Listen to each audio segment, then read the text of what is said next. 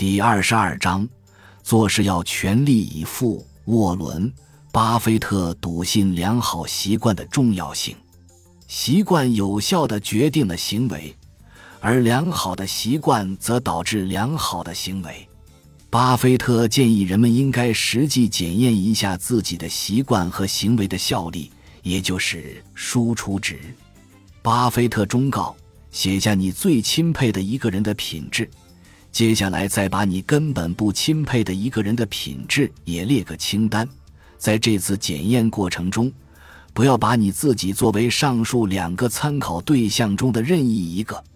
研究这两份清单，它们有什么不同？只在于细节呢，还是你看到了模式上的差异？巴菲特进一步说道：“尝试着让自己接受那个你最钦佩的人的品质。”为什么？因为如果经常实践这些习惯，他们就能变成你的习惯。与此同时，不要模仿你不钦佩之人的消极品质。如果你坚持实践，你的行为将会发生改变。巴菲特说：“如果你从现在开始的二十年里坚持反省自己。”你将会实践所有那些好习惯和相关的行为，同时远离坏习惯，培养积极的习惯，避免并消除自身的坏习惯。结果如何呢？巴菲特会告诉你，你的马力与你的输出值呈现明显的正相关。若要寻找你的正面榜样，巴菲特本人就是你最好的仿效对象。巴菲特的父亲向其灌输最严格的正直和道德观念，在巴菲特的领导下，伯克希尔哈撒韦公司每年向美国政府缴税数十亿美元，在海外没有一个避税项目。与此形成对照的是，安然公司为了避税，创办了八百八十一个境外子公司，其中有六百九十二个子公司设在开曼群岛。巴菲特已经证明了伟大的行为与巨大的收益是密切相关的。像安然公司、阿德菲亚公司、泰克公司这样的污点公司提醒我们，不诚实和不道德的行为会快速导致公司出现金融灾难。介绍巴菲特的书籍和文章多如牛毛。所以，列出一份你想仿效的有关巴菲特行为习惯的清单并不困难，同时也不要忘了勾勒出那个作为互补的负面典型作为对比。但不管你决定把谁作为仿效的对象，都请把你想培养的人格清单开列的越详细越好。以下是几个你需要自问自答的问题。以便确信你没有破坏自己的投资策略。一，在买入某公司的股票之前，你是否做足了功课和严格的评估呢？二，你是只会定期查看你的股票，并避免受到股评人士和小道消息的狂轰滥炸吗？三。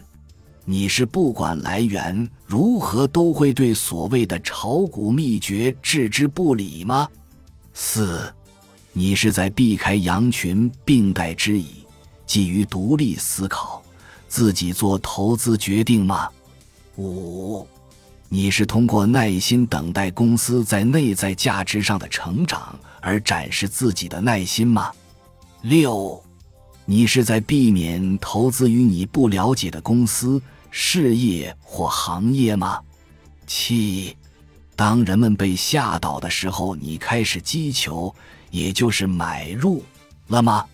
当人们贪婪的时候，你卖出了吗？八，你是为了不稀释你的潜在收益而把你的投资限定在少数几只股票上吗？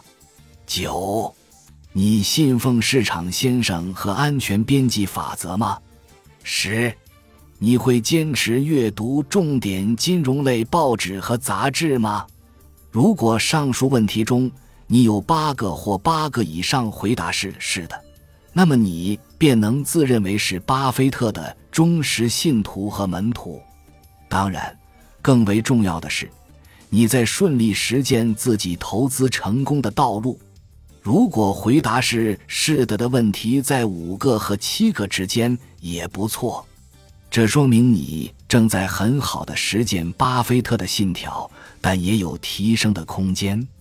如果回答是是的的问题只有四个或更少，你尚有一些工作要做，但是没有关系。